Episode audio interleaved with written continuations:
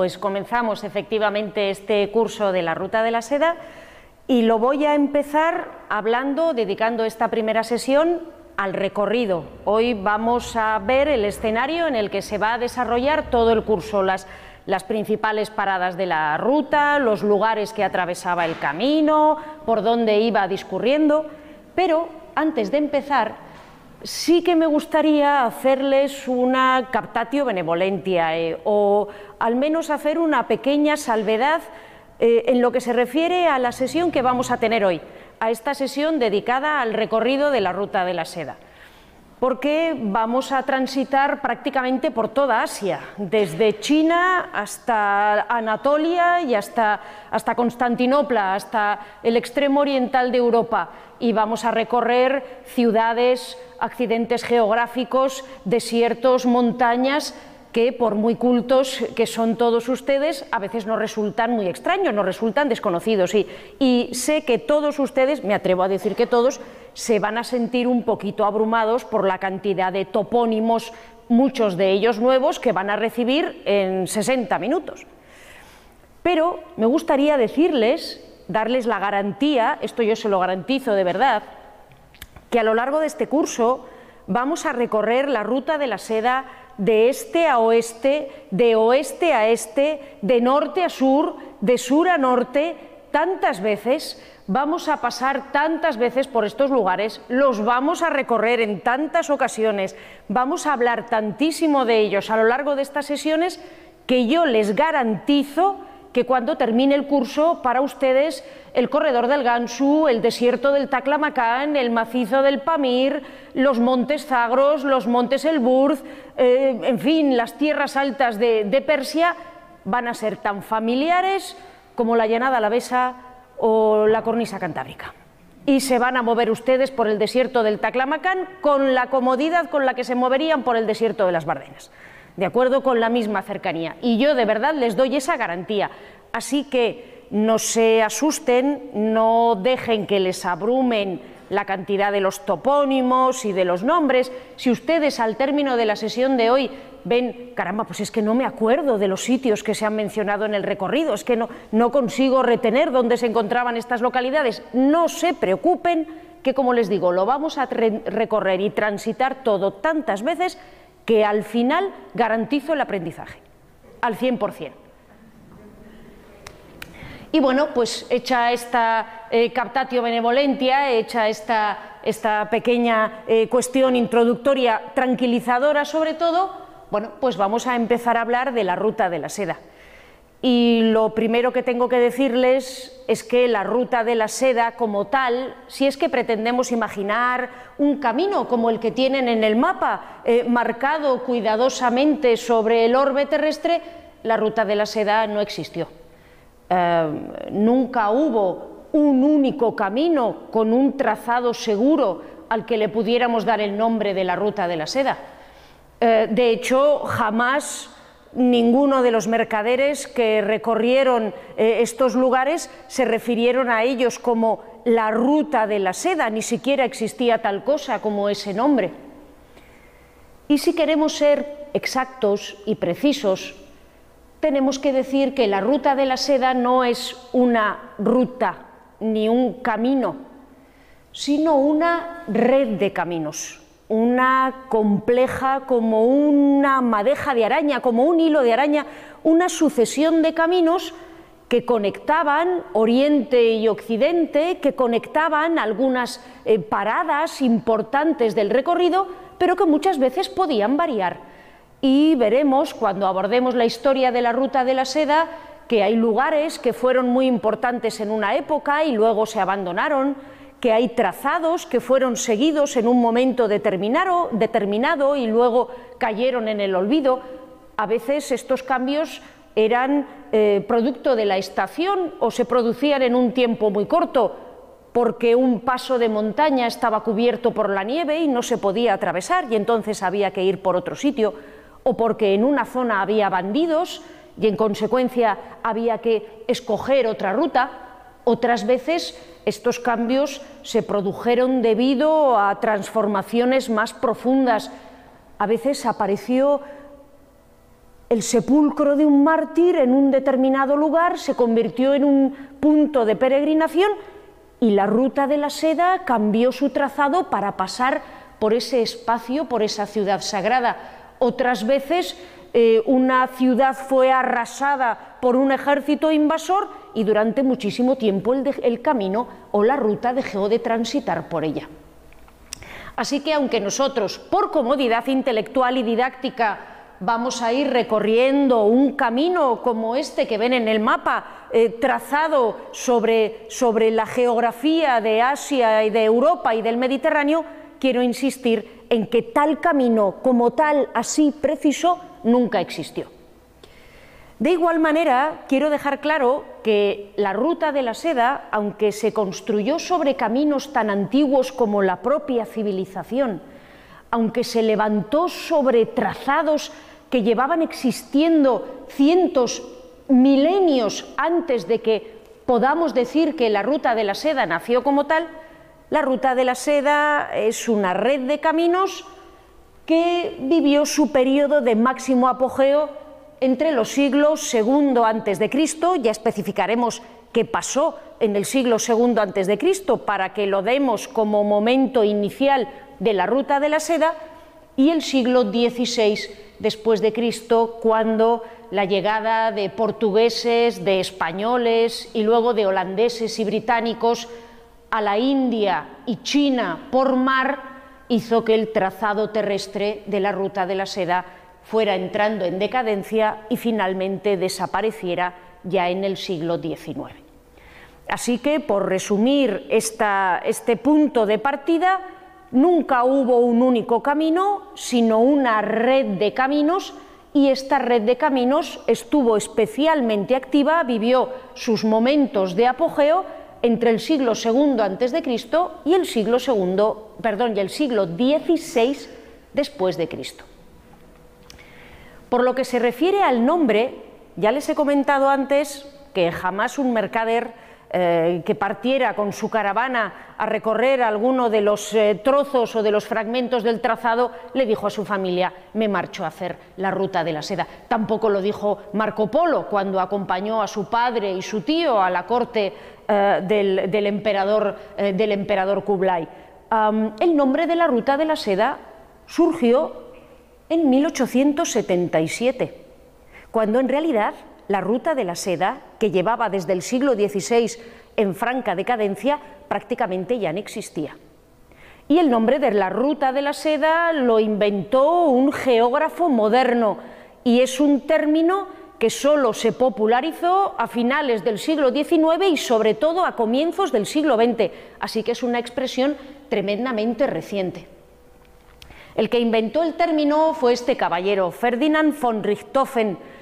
que curiosamente no fue el más famoso de su familia, porque su sobrino, que era piloto y fue aviador durante la Primera Guerra Mundial y se llamó, tuvo de sobrenombre el Barón Rojo, el célebre as eh, teutón, pues fue el, el más conocido del, del clan, aunque quien realmente pues, ha hecho aportaciones más duraderas, la verdad, fue el tío, un geógrafo anima, eh, animal no, alemán llamado Ferdinand von Richthofen. A Richthofen lo enviaron al norte de China a explorar la posibilidad de conectar por tren el norte de China con el este de Europa e incluso con Alemania. Y él estuvo varios años recorriendo el extremo septentrional de China y estudiando por dónde podía pasar el ferrocarril, por dónde transitaban las vías de comunicación. Pero es que además von Richthofen no era simplemente un geógrafo, alguien destinado a trazar caminos, sino que era un humanista, un hombre que, que, que se informaba muchísimo de los lugares que transitaba y que los estudiaba desde el punto de vista etnográfico, desde el punto de vista histórico, desde el punto de vista artístico. Consiguió eh, manuales antiguos de geografía chinos, eh, hizo que se los tradujeran, estudió la, la historia de aquellas regiones, y von Richthofen descubrió que precisamente por los mismos lugares por los que él quería hacer transitar sus vías de ferrocarril, venían pasando caminos antiquísimos que tenían miles de años y que habían sido muy importantes para la historia de China. Y cuando en mil ochocientos setenta y siete publicó un volumen de geografía, no, un volumen no, varios volúmenes, publicó una obra de varios volúmenes dedicada a la geografía de China, habló de esos caminos cuya existencia él había descubierto en el norte de China y los llamó Die Seidenstraße, el camino de la seda, la calle de la seda, la ruta de la seda. Y a partir de la publicación de ese tratado de geografía, como les digo, en el año mil ochocientos setenta y siete,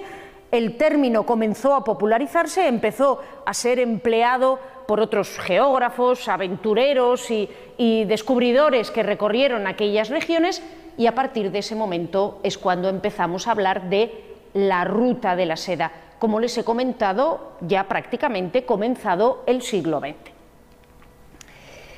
Dicho lo cual, vamos a ir con la tarea que nos habíamos propuesto para el día de hoy, que era la de recorrer la ruta de la seda. Voy a empezar por el este, por el norte de China, y voy a llegar hasta el oeste, hasta la costa del Mediterráneo, hasta Constantinopla, y en el camino vamos a recorrer, ustedes y yo, más de seis mil quinientos kilómetros. Desde la ciudad de Chang'an, desde el norte de China, desde el valle del río Wei, hasta, como les digo, la ciudad de Constantinopla en el Mediterráneo. El origen, el punto de partida, aunque como comprenderán no podemos hablar estrictamente de un punto de partida y de un punto de llegada, todo depende de desde dónde lo miremos, pero bueno, vamos a colocar el punto de partida en Oriente y el punto de llegada en el Mediterráneo, en Occidente. El punto de partida es la ciudad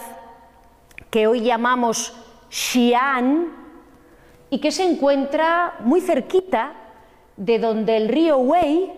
desemboca en el río Amarillo, que es este curso fluvial que ven ustedes aquí. El río Amarillo es probablemente uno de los grandes ríos de la historia de la humanidad y sin duda es el gran río de la historia de China. Ustedes saben que las grandes civilizaciones de la antigüedad siempre surgieron en torno a un gran río, el Nilo, el Tigris y el Éufrates, el río Amarillo, el Valle del Indo, en, en, en, en la zona entre, entre India y Afganistán, y el río Amarillo en el norte de China. Este río Amarillo, además de llevar un gran caudal de agua, tiene la particularidad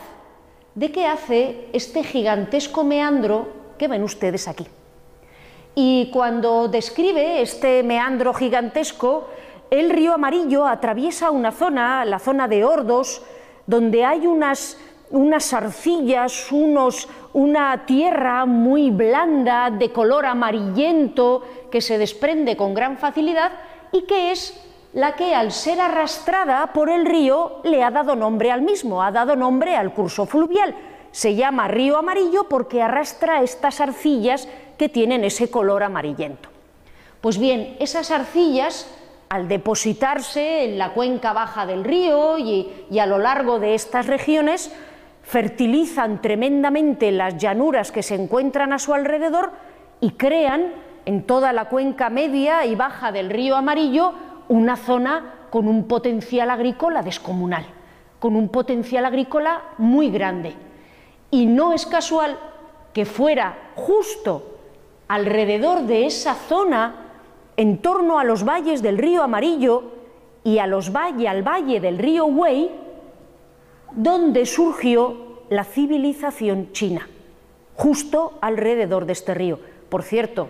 que como la mayoría de los grandes ríos, el río Amarillo no solo ha sido uno de los gérmenes de la civilización china, sino que también ha sido un río asesino y destructor. Tiene estas, estas arcillas que arrastra, tienden a depositarse en la corriente, crean unos diques que no se ven y que se pueden romper en cualquier momento, y cuando se rompen el río tiene unos desbordamientos muy destructores que solo en el siglo veinte, no estoy hablando de, de, del siglo segundo antes de Cristo, solo en el siglo veinte han causado la muerte de miles de personas. Así que este río amarillo tiene, eh, como tantos accidentes geográficos, esta doble cara, ¿no?, positiva y negativa también. Pues bien, como les decía, en torno al río Amarillo y al río Wei, estos dos grandes cursos fluviales del norte de China, es justo donde surgió la civilización china.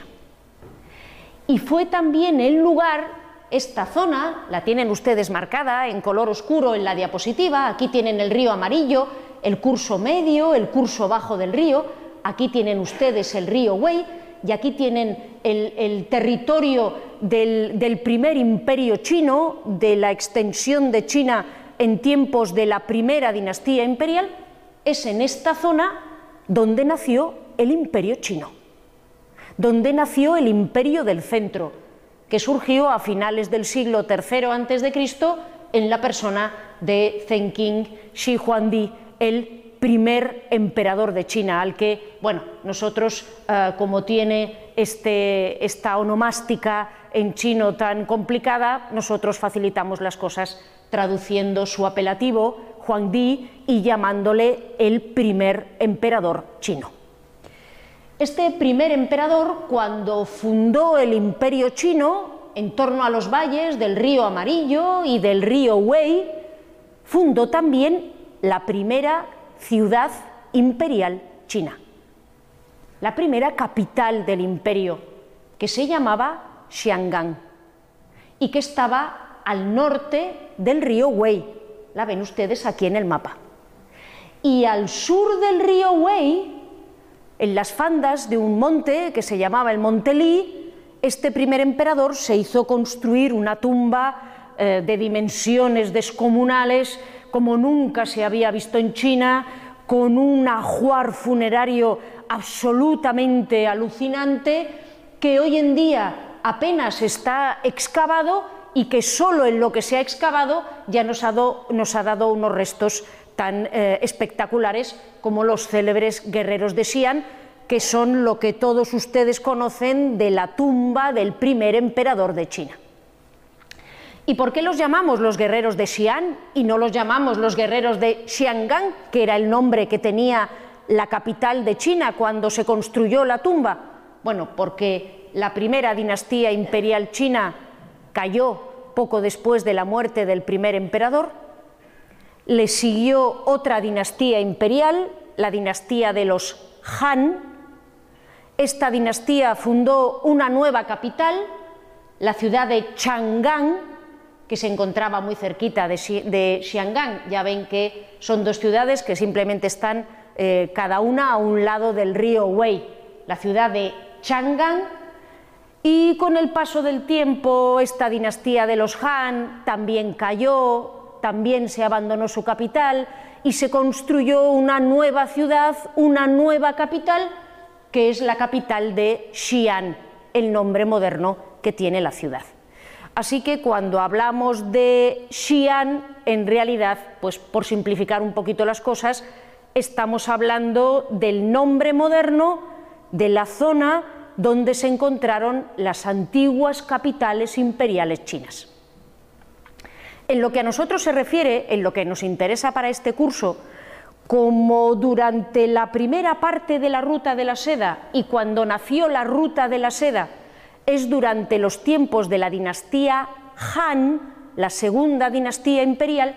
nosotros nos vamos a quedar con el nombre de Chang'an, el segundo nombre que tuvo la ciudad. Y vamos a decir que la Ruta de la Seda tenía su punto de partida en la zona donde el río Wei desembocaba en el río Amarillo, en la capital imperial china de Chang'an. Desde ahí, la ruta salía hacia el oeste y el norte, o sea, hacia el noroeste, tratando de dejar a los dos lados dos accidentes geográficos, eh, pues eh, francamente eh, insuperables, porque el recorrido en el extremo meridional tenía las montañas Kilian, que son el extremo norte del Himalaya, un territorio pues infranqueable en este momento para las caravanas de mercaderes, aunque hubiera eh, comercio en esas regiones, y al norte la ruta tenía el desierto del Gobi, un accidente geográfico que todos ustedes conocen,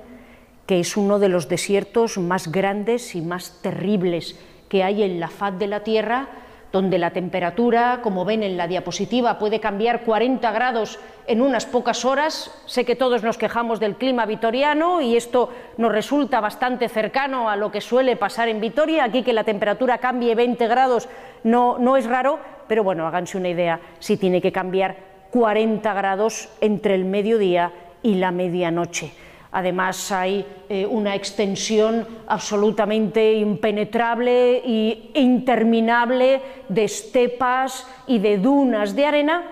que, como les he comentado antes, obligaba al recorrido de la Ruta de la Seda a transitar dejando al norte el desierto del Gobi y dejando al sur el Himalaya, por una zona que se llamaba, bueno, se llama todavía el Corredor del Gansu. el corredor del Gansu, y que es una región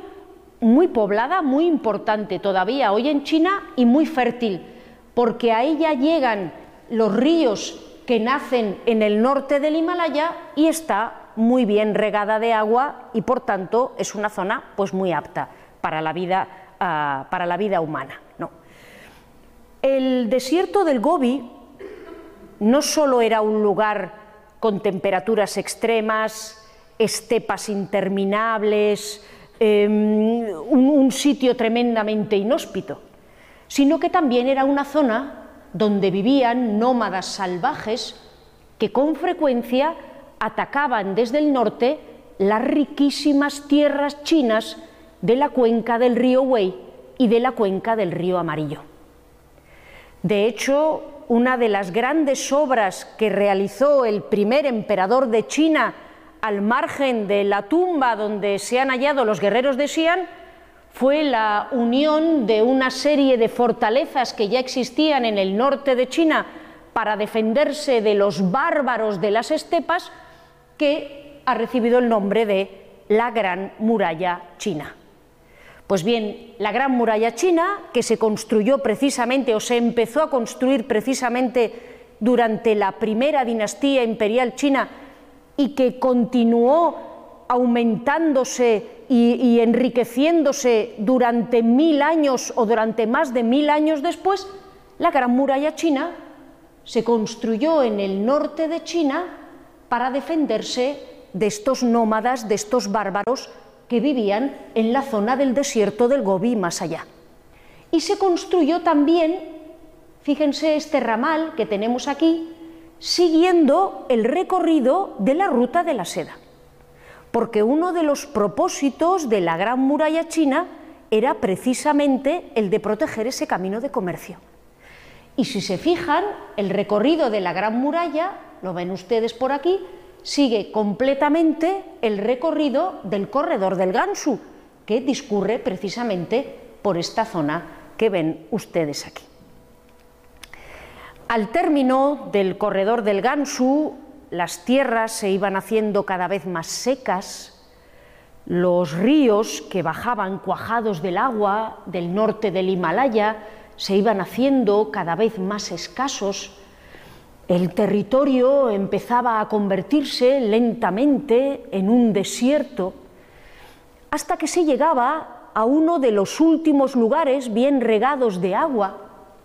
que se llamaba el oasis de Dunhuang. Aquí, hasta el oasis de Dunhuang, era hasta donde llegaba la civilización y hasta donde llegaba la autoridad china y la Gran Muralla China. La zona de Dunhuang, la ciudad del oasis de Dunhuang, era la última gran ciudad del occidente de China, y a unos kilómetros al oeste de Dunhuang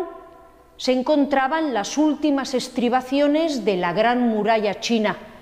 en un paso que se llamaba el Paso de la Puerta de Jade. recibía ese nombre no porque hubiera unas puertas de jade en, en la muralla ni nada por el estilo, sino porque por estos lugares, por esta puerta, entraban grandes cantidades de jade que los chinos compraban a los reinos que había al otro lado. Y como el jade, una de las piedras semipreciosas más apreciadas por los chinos, entraba en gran medida en el país precisamente a través de estas regiones, a través de las últimas estribaciones de la Gran Muralla, a través del oasis de Dunhuang, por eso a este lugar se le llamaba la Puerta de Jade o el Paso de la Puerta de Jade. El caso es que aquí, en Dunhuang y en el Paso de la Puerta de Jade, se acababa China y comenzaba un lugar absolutamente terrible, que se llamaba el desierto del Taklamakán y que también es conocido como la cuenca del río Tarim, por el nombre de uno de los pocos cursos fluviales que es capaz de surcar estas regiones inhóspitas. El desierto del Taklamakán, como ven ustedes aquí, obligaba a la Ruta de la Seda a bifurcarse, porque ningún viajero podía atravesarlo por el camino más corto. Era imprescindible recorrerlo por el norte o por el sur, porque el desierto del Taklamakán era una gigantesca extensión de arena donde no había absolutamente nada vivo. Los ríos que crecían en las montañas que lo rodeaban y lo aislaban por completo, porque el desierto del Taklamakán está rodeado de, de altísimas cordilleras montañosas. Al sur tiene el norte del Himalaya, al norte tiene las murallas de Tien Shan. De estas eh, montañas, algunas con nieves perpetuas, descienden unos ríos enormes, cuajados completamente de agua, pero cuando estos ríos llegan al desierto, empiezan a menguar y finalmente se secan. Y la vida en este lugar solo es posible justo a los pies de las montañas, en los márgenes del desierto, justo hasta donde llegan los ríos cargados de agua que bajan de las montañas, porque un poquito más allá todo se seca, hay unas dunas de decenas de metros de altas, tormentas de arena que pueden sorprender al viajero de improviso con vientos fortísimos y, como les digo, en el corazón del desierto la vida es completamente imposible. De hecho, acerca del desierto del Taklamakán, de este lugar tan inhóspito, los distintos viajeros que han ido recorriendo la Ruta de la Seda nos han dejado todo tipo de testimonios espeluznantes. Faxian, un monje budista que salió de China y fue a la India en busca de manuscritos eh, de, de las enseñanzas de Buda, recorrió el desierto del Taklamakán y comentó: no se ve un solo pájaro en el aire, ni animal alguno sobre la tierra. Cuando agotado dirige uno la vista en todas direcciones para hallar una ruta que lo atraviese, se busca en vano. Los únicos indicadores del camino son los huesos calcinados de los muertos. Otros viajeros, más conocidos para nosotros como el célebre Marco Polo, decían que cuando se atravesaba estas regiones, sobre todo por la noche, a veces uno escuchaba tambores en la lejanía, y que si uno avanzaba en dirección de aquellos tambores, antes o después comenzaba a oír las voces de los compañeros de la expedición que lo llamaban, y, y que si uno seguía esas voces, pronto se encontraba completamente perdido en medio del desierto y que lo único que quedaba de él era su cadáver encontrado por sus compañeros días después. Lo cierto es que esta idea de que en el desierto del Taklamakán, aquí y allá, asomaban cadáveres de muertos, no es tan extraña, porque en este desierto del Taklamakán, en esta cuenca del río Tarim, hemos encontrado una serie de curiosas necrópolis con una gran cantidad de cuerpos momificados por la sequedad de la atmósfera, eh, la sequedad del ambiente, las momias del Tarim, que nos cuentan que ya desde la Edad de Bronce, ya desde el dos mil antes de Cristo, había en las márgenes del desierto, buscando precisamente estas rutas de comercio y los bienes que producían los ríos, que bajaban cargados, entre otras cosas, de bloques de jade, ya había habido reinos que habían surgido en los confines septentrionales y meridionales del Taklamakán. Cuando uno por fin conseguía atravesar este lugar tan inhóspito, este desierto tan horrible, y llegaba al punto donde las rutas septentrional y meridional confluían, que era la populosa y bulliciosa ciudad caravanera de Kasgar, yo puedo imaginar al viajero, al mercader, al peregrino, soltando un profundo suspiro. Porque uno dejaba atrás unas tierras ardientes, un calor espantoso, una sequedad horrible, y miraba delante de sí y se encontraba a unas espantosas montañas cubiertas de nieve. Y es que para continuar la ruta, para seguir avanzando hacia el oeste, uno tenía que atravesar un paso en las nevadas cumbres del macizo del Pamir. El macizo del Pamir es una especie de confluencia de cordilleras, una especie de, de gigantesca meseta, pero a miles de, de, de metros de altura, donde se juntan las estribaciones septentrionales del Himalaya, el Hindu Kush, el Karakorum y las montañas del Tien Shan, que rodean el desierto del Taklamakán por el norte. Y aquí los viajeros pues tenían que pertrecharse en Kasgar, dejar atrás la, la ropa ligera con la que habían atravesado el desierto y pertrecharse con ropas de montaña para, por esta zona, por los pasos que, que recorrían estas alturas, tratar de superar el extremo septentrional de estas cumbres nevadas del Pamir. ¿Se pueden ustedes imaginar el alivio de estos viajeros, de estos mercaderes,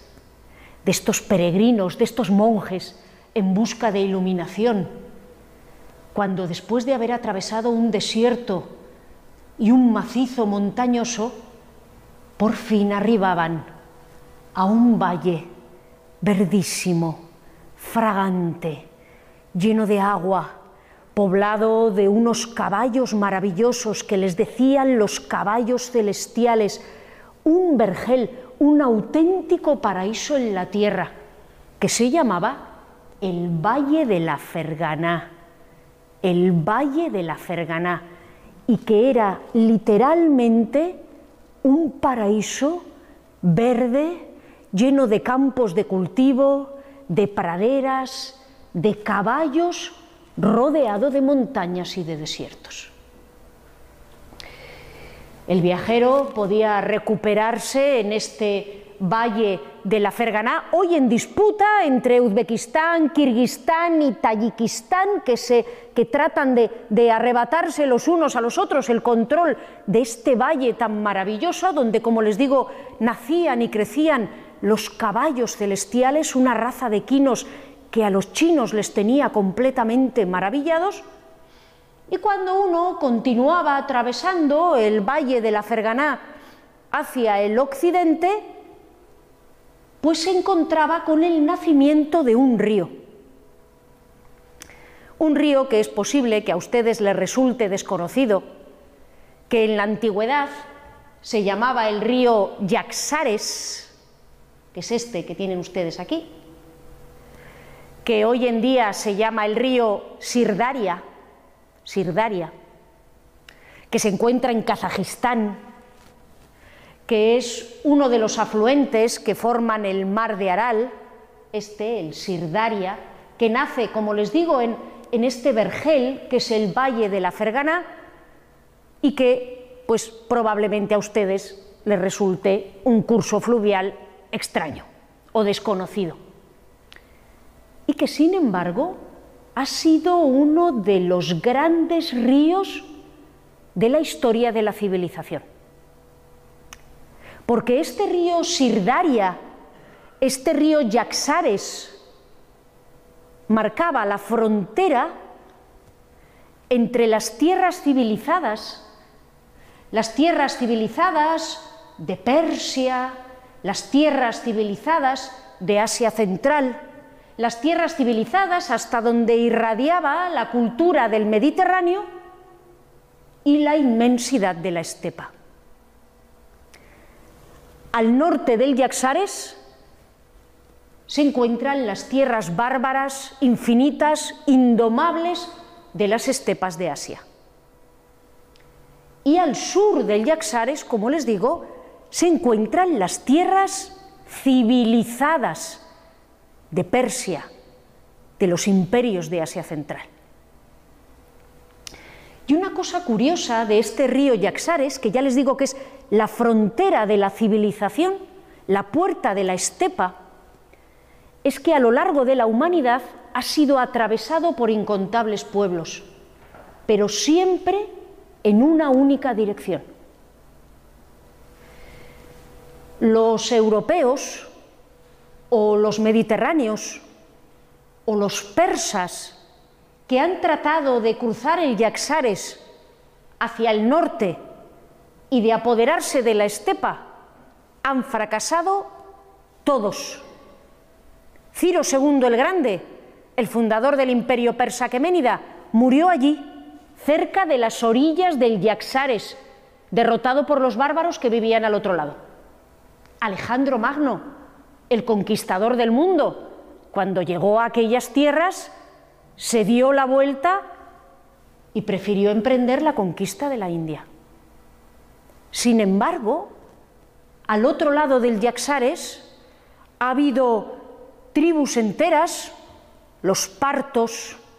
los turcos, los mongoles,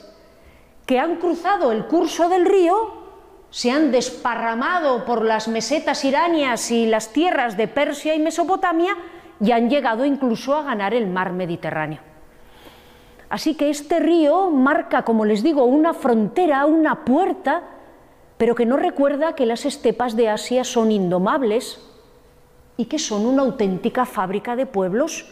que siempre atraviesan el río para penetrar en nuestras tierras civilizadas.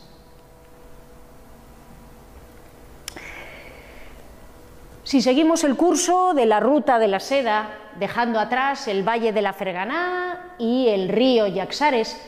llegamos a las dos paradas más conocidas del recorrido, las que ustedes instantáneamente asocian a la Ruta de la Seda. Llegamos a la ciudad de Samarcanda. Aquí tienen ustedes la maravillosa plaza del Registán, el corazón de la Samarcanda moderna, de la que hablaremos largo y tendido cuando lleguemos a la época de Tamerlán y del imperio Timúrida, que fueron los constructores de estos maravillosos edificios ya en el siglo quince.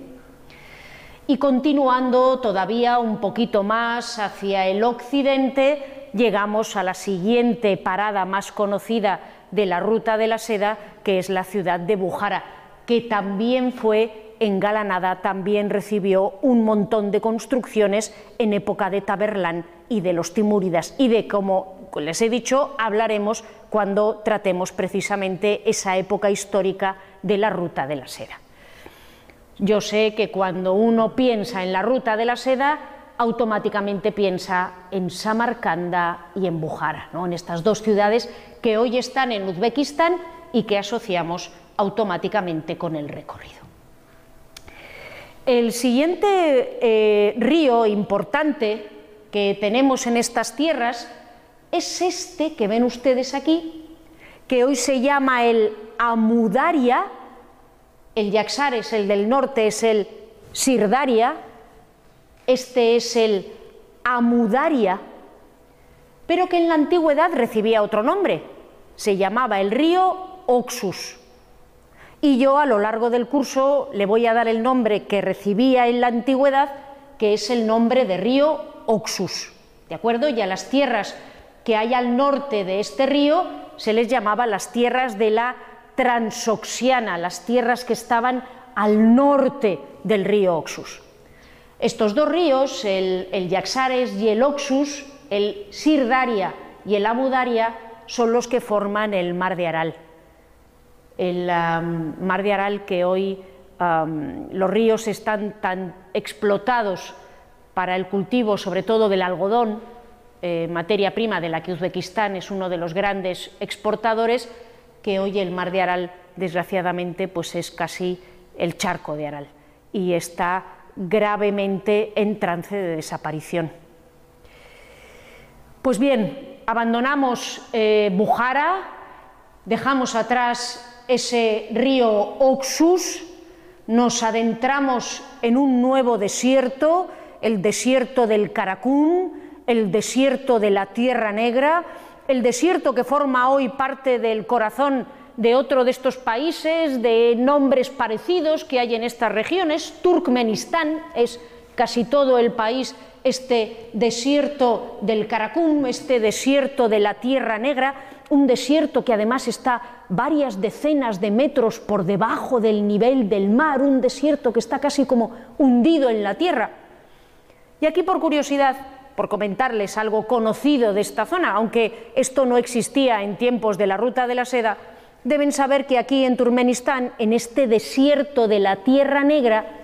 se encuentra una curiosidad geográfica que es la famosa Puerta del Infierno. Aquí, eh, en la década de los setenta, estaban haciendo unas exploraciones para extraer gas. De repente vieron que la tierra se abría, que las casas de los topógrafos y de, y de los investigadores se hundían en el suelo, eh, vieron que se producía un gigantesco escape de gas y bueno, se les ocurrió que para acabar con el escape y poder seguir explorando la zona, lo mejor era prenderle fuego, con la idea de que la cosa se acabaría pronto. Bueno, pues le prendieron fuego hace más de cuarenta años... y ahí lo ven, todavía sigue en llamas. Y hoy, pues recientemente, hace un par de semanas, el presidente de Turkmenistán, un tipo bastante particular, ha anunciado que va a apagar la, va a apagar la boca del infierno. No sé cómo lo va a hacer, pero que va, que va a apagar, que va a poner fin a este escape de gas en llamas que, que lleva eh, pues casi cincuenta años, ¿no? Bien, por aquí la ruta continúa atravesando este desierto y llega prácticamente hasta el único lugar habitable en la región, una ciudad llamada Merv, Merv, que es casi el único sitio habitable en todo el desierto. Aquí ven ustedes el desierto, aquí eh, se ve claramente que es una inmensa extensión de arena, aunque se llame la Tierra Negra. Pero ven ustedes que de las montañas del Himalaya nace un río. Ese río se llama el río Murgab y como nace en el Himalaya lleva una cantidad de agua absolutamente descomunal. Y el río fluye hacia el norte, fluye hacia el norte, fluye hacia el norte y al final se pierde en el desierto, se muere en la arena en un delta, que es este que ven ustedes aquí. Un delta que forma una región, les he traído una imagen para que lo vean un poquito más ampliado, que forma una región cálida y muy regada de agua, tremendamente fértil. Aprovechando ese milagro, un río caudaloso que nace en las montañas y muere en el desierto formando un delta, construyeron hace cientos de años la ciudad de Merv, que es un milagro en medio del desierto, gracias a este delta del río Murgab. La ciudad de Merv, como les he dicho, sabemos que ya era importante en época de los persas aqueménidas, sabemos que era importante en época de Alejandro Magno, sabemos que llegó a ser la ciudad más importante de todas aquellas regiones, una región que se llama la región del Jorasán, la región del Jorasán, hoy en el norte de Irán, norte de, de Afganistán, Turkmenistán, esa zona es, todavía se usa el topónimo, la región de Jorasán, y esta ciudad de Merv era una auténtica urbe. Hoy la vemos un poco desmejorada, eh, con sus murallas en la cochambre, con algún mausoleo que los turkmenos han restaurado mmm, con mayor o menor acierto, pero Merv, en época antigua, en época medieval, este oasis fértil por donde pasaba la Ruta de la Seda, además el único punto por donde podía pasar la Ruta de la Seda, era una ciudad con cientos de miles de habitantes, una auténtica urbe. Pero ya les he dicho que a veces los acontecimientos podían cambiar las cosas. En el año mil doscientos veintiuno los mongoles llegaron a Merv. La ciudad orgullosa ofreció una tremenda resistencia, no pudo hacer nada frente a las hordas de los jinetes de la estepa. Merv cayó ante los mongoles y estos se ensañaron especialmente con la ciudad, a la que prendieron llamas y a la que arrasaron por completo. Y después de que pasaran por allí las hordas mongolas, aunque la Ruta de la Seda continuó transitando, aunque la ciudad se recuperó un poco, parece que nunca volvió a tener el esplendor que había tenido antes. Si les parece, en este punto vamos a hacer un repaso, a ver de cuántos sitios nos acordamos y de cuántos no. Um, hemos salido de Chang'an, la moderna Xi'an, a orillas del río Wei, cerca de dos, donde desemboca en el río Amarillo. Hemos recorrido un corredor entre el Himalaya y el desierto del Gobi, que se llama el corredor del Gansu. Hemos llegado hasta el final de la Gran Muralla China, hasta el oasis de Dunhuang y hasta el paso de la Puerta de Jade, en lo que eran en la antigüedad los últimos confines del Imperio del Centro, y después hemos dividido nuestra ruta en una norte y en otra sur para atravesar el espantoso desierto del Taklamakán, al que también llaman la cuenca del río Tarim, por el único río que es capaz de transitar el desierto. Después hemos llegado a la ciudad caravanera de Kashgar, hemos elevado nuestra mirada a las cumbres nevadas del Pamir, nos hemos cambiado de ropa, hemos cruzado los pasos del Pamir en verano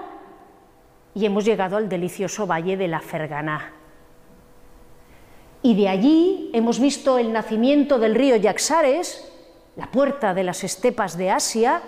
y hemos continuado nuestro camino hasta las ciudades de la Ruta de la Seda por excelencia, Samarcanda y Bujará. Después hemos cruzado el río Oxus, el otro de los grandes afluentes del casi desaparecido Mar de Aral, nos hemos adentrado en los desiertos de Turkmenistán y hemos pasado por la ciudad de Merv, la ciudad del oasis del río Murgab. Después de dejar atrás Merv, tenemos que comenzar a subir. El camino se eleva. Este desierto de la Tierra Negra ya les he dicho que está hundido varias decenas de metros por debajo del nivel del mar, pero ahora tenemos que ascender, porque nos dirigimos a las mesetas de Persia. Vamos camino de las mesetas iranias, un territorio cuya altura media supera los mil metros de altitud. Y aquí vamos a pasar por dos ciudades importantes, la ciudad de Mashhad y la ciudad de Nishapur. Mashhad es una ciudad curiosísima. Originariamente no era una ciudad. Era un palacio de recreo del gobernador de la región del Jorasán, del gobernador de aquella región, nombrado por los califas musulmanes. Y la parada de la Ruta de la Seda, la ciudad importante por donde pasaba el camino, estaba a varias decenas de kilómetros de distancia. Pero a comienzos del siglo noveno pasó por allí, por esta ciudad caravanera, proveniente de la ciudad de Merv, rumbo a la capital del califato abbasí, rumbo a Bagdad, pasó por allí el líder de la comunidad chiita, un hombre santo, el Imán Reza.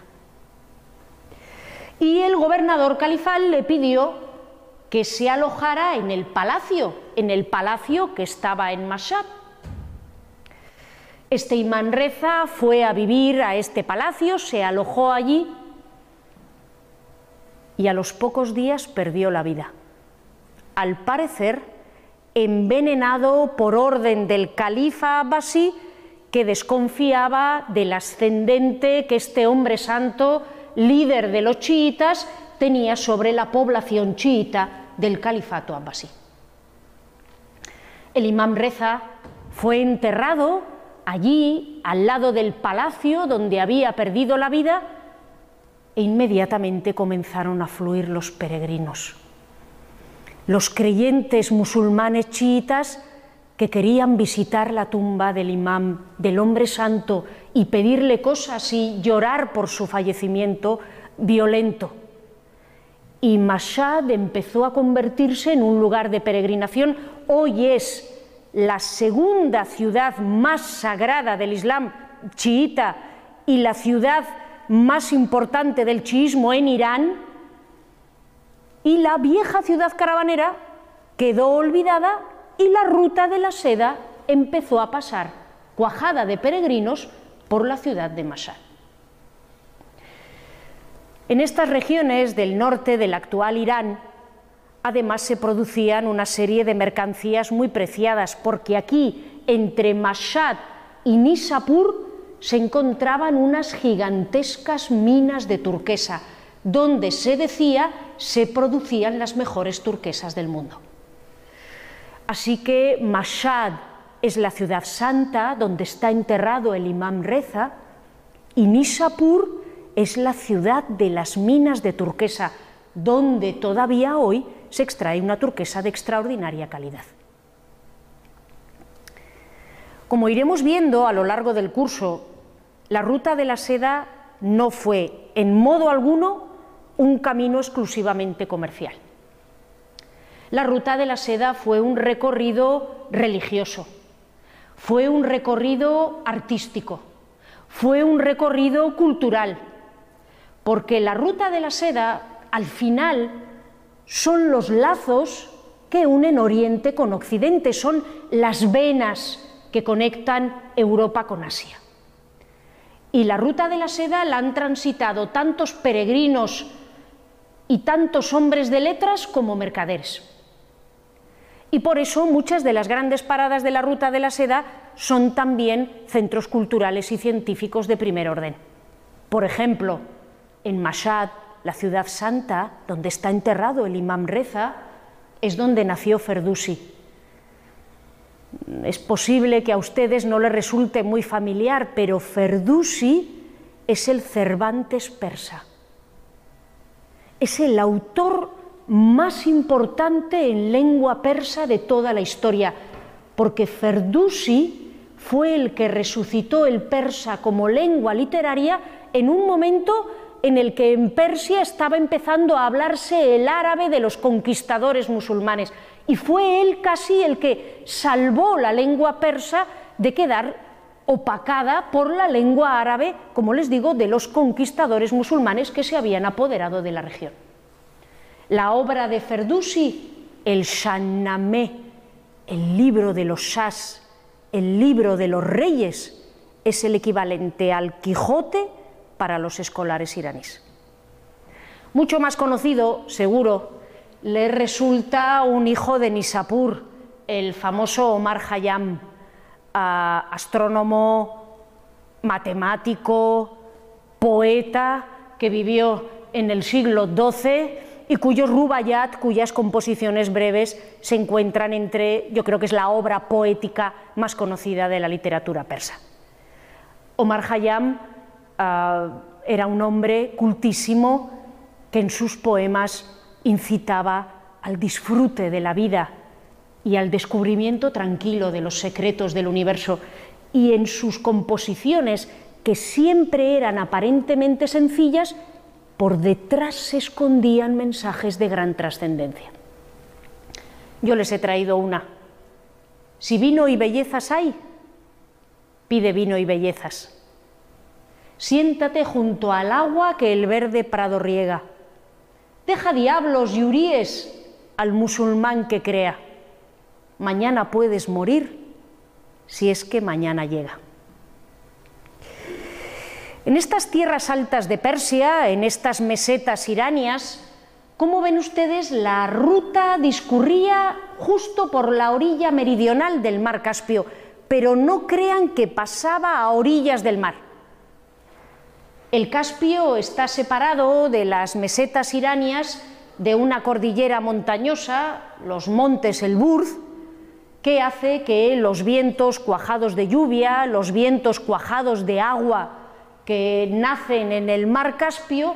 no lleguen a las mesetas de Persia y que estas tierras sean todavía más secas, porque estos montes Elburz llegan a alcanzar los cinco mil metros de altura, son una cordillera absolutamente imponente y, como les digo, hacen de barrera infranqueable de, del clima cálido, húmedo, agradabilísimo de las orillas del Caspio y del clima frío, duro, seco y desértico de las tierras altas de Irán. Teherán, que es una auténtica urbe y que era una de las paradas de la Ruta de la Seda, Teherán tiene eh, dos climas distintos, dos predicciones meteorológicas distintas, la del norte de Teherán y la del sur, y puede haber una diferencia de diez grados de temperatura entre el norte de la ciudad y el sur de la ciudad, y en el norte de la ciudad puede estar nevando y en el sur de la ciudad puede estar haciendo una temperatura agradable. Como consecuencia, como les digo, de, de estas tremebundas montañas a cuyo pie discurría la eh, Ruta de la Seda por el norte, por el norte de las mesetas iranias. Como curiosidad les diré que en estos montes Elburz, y tendremos ocasión de comentarlo a lo largo del curso, es donde se encontraba la celebérrima fortaleza de Alamut, el nido de águilas donde estaba la guarida del anciano de la montaña, el líder de la secta de los Asasin, que sembró el caos y el pánico en Oriente Próximo y Medio durante la Alta Edad Media. Pues bien, el, el Alamut, el, el nido último de águilas, el, la fortaleza más recóndita de los Asasin,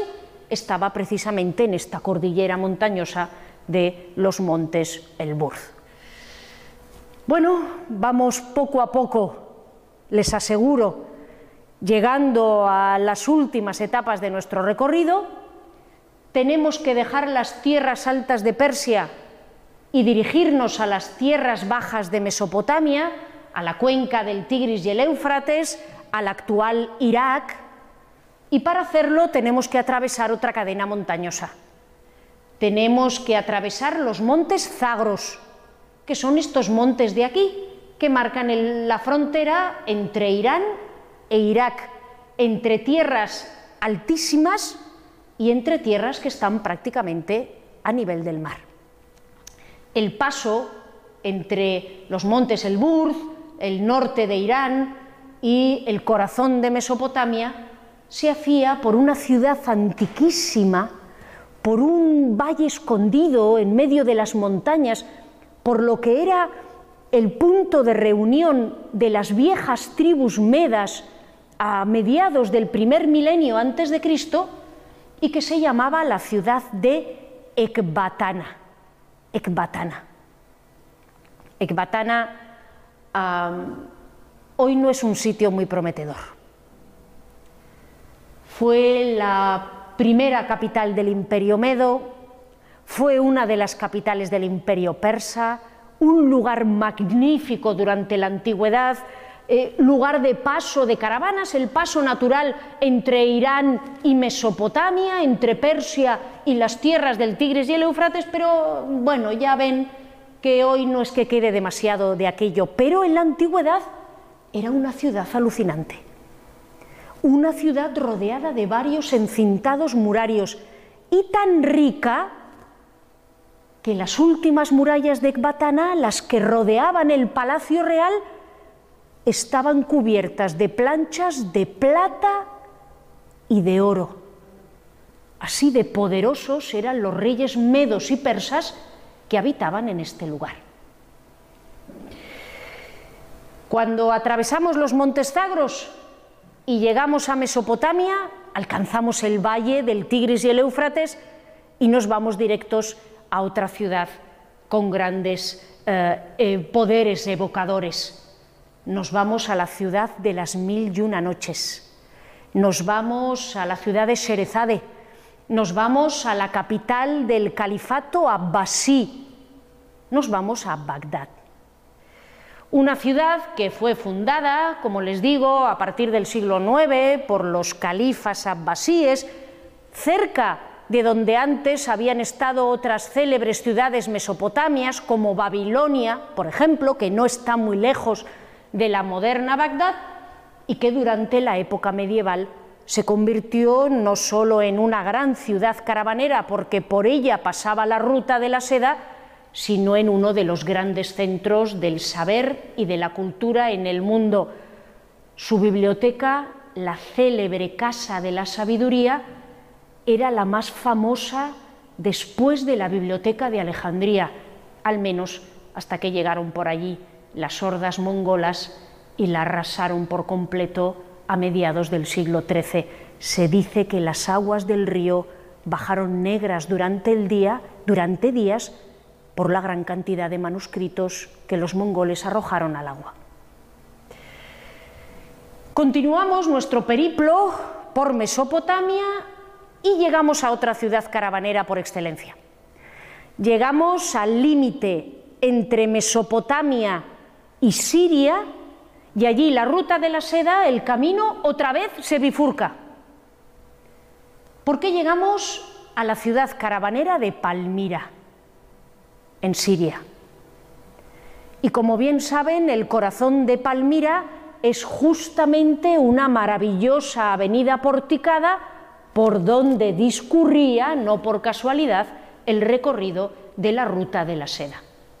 Y es que cuando llegaba a Palmira, la Ruta de la Seda, el camino se partía en dos, se bifurcaba, y un ramal continuaba hacia el norte y otro ramal seguía hacia el sur. El ramal meridional, desde Palmira, iba a Damasco y por último ganaba el valle del Nilo y desembocaba en Alejandría, otra ciudad mercantil, otro de los grandes puertos del mundo. Y el ramal septentrional se dirigía a otra de las ciudades célebres de Siria, la famosa Alepo, nudo de comunicaciones y parada importante de la Ruta de la Seda. No es casual que el mercado de Alepo, que data del siglo trece, fuera uno de los más antiguos del mundo, y no es casual que alguno de los productos que se elaboraban en la ciudad, como el celebérrimo jabón de Alepo, se convirtieran en sinónimo de jabón durante la época medieval. Cuando dejamos atrás Alepo, continuamos hacia las orillas del Orontes hasta llegar a una ciudad hoy olvidada, hoy casi desaparecida, a la que nadie le presta demasiada atención, que es Antioquía de Siria, pero que en época romana era una ciudad descomunal, una de las más ricas del mundo, la capital de la provincia romana de Siria. Antioquía era una ciudad de río a orillas del Orontes, pero tenía un puerto cerca de la desembocadura del Orontes, cerca de la desembocadura del río, que aunque a nosotros no nos suene de nada, era uno de los grandes puertos del Mediterráneo. Y bien, dejamos atrás Alepo, dejamos atrás Antioquía, atravesamos el corazón de Anatolia, cruzamos el estrecho del Bósforo y llegamos hasta Constantinopla, la capital del Imperio Bizantino, que hacía, se lo digo para su alivio, de punto final o punto inicial, según, según cómo se mire, de la Ruta de la Seda. Enhorabuena acaban de recorrer ustedes más de seis mil quinientos kilómetros en apenas una hora, han atravesado ríos, desiertos, montañas, mares, estrechos y han llegado desde Chang'an a Constantinopla. Este es el recorrido de la Ruta de la Seda. Y como les he dicho al comenzar, si ustedes ahora están abrumados y aturdidos y tienen la sensación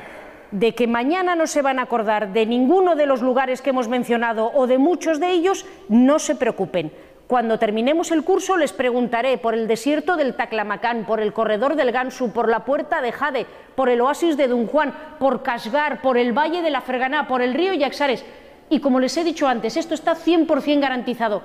Todos sabrán situarlos y conocerán su importancia. No es poca cosa. Pero no, no, no se confíen, porque todavía nos queda algo más. Es que la Ruta de la Seda no era solo la Ruta de la Seda. Es que la Ruta de la Seda conectaba con otras rutas. Por ejemplo, la Ruta de la Seda tenía un recorrido terrestre, lo hemos hecho, pero también tenía un recorrido marítimo. Y había barcos que salían del sureste de China, recorrían eh, los mares de, de, de, de, del, del sureste asiático, llegaban hasta la India y desde las costas occidentales de la India había también expediciones que llegaban al Mar Rojo, a los puertos egipcios en el Mar Rojo y desde allí al Nilo y Alejandría.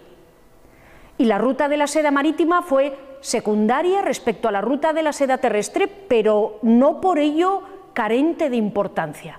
Y fue muy destacada en algunos periodos históricos, como por ejemplo la época romana. Los romanos tenían colonias de mercaderes bien asentadas en la costa occidental de la India para explotar este ramal marítimo de la Ruta de la Seda. Además, este camino terrestre de la Ruta de la Seda se alimentaba de otros caminos que confluían con él y aportaban sus respectivas mercancías. Por ejemplo, la mirra, el incienso, las mercancías exóticas del sur de Arabia llegaban hasta Damasco y Palmira a través de una ruta que llamamos la Ruta del Incienso. Las pieles de castor, de marta, de, de oso, de nutria, que se cazaban o se arrancaban a los animales En, en Siberia, en el norte de, de, de Rusia y de las estepas, a través de los grandes ríos, a través de, del Volga, llegaban hasta la zona del Mar Caspio, hasta la ciudad de Astrakán, y desde ahí se incorporaban a la Ruta de la Seda, en una ruta que se llamaba la Ruta de las Pieles. Y el ámbar, preciadísima mercancía que se encontraba en las costas del norte de Europa, recorría el Vístula y los Cárpatos o, o los ríos de centro Europa para llegar a Venecia o para llegar a Constantinopla y a través de la Ruta del ámbar incorporarse también a la Ruta de la Seda. Así que, como ven, cuando hablamos de la Ruta de la Seda, estamos hablando de un montón de caminos que conectaban Oriente con Occidente, que tenían un recorrido terrestre y un recorrido marítimo, y a los que además se les sumaban otro montón de recorridos comerciales que, como ríos que van a parar al mar, vertían sus mercancías en el corazón de la Ruta de la Seda. Y con esto ya, sí que sí, ahora ya de verdad terminamos esta extenuante primera sesión de hoy. Muchas gracias a todos. Y si tienen alguna pregunta, si el aturdimiento les deja tener alguna pregunta, pues ahora es eh, el momento de plantearla.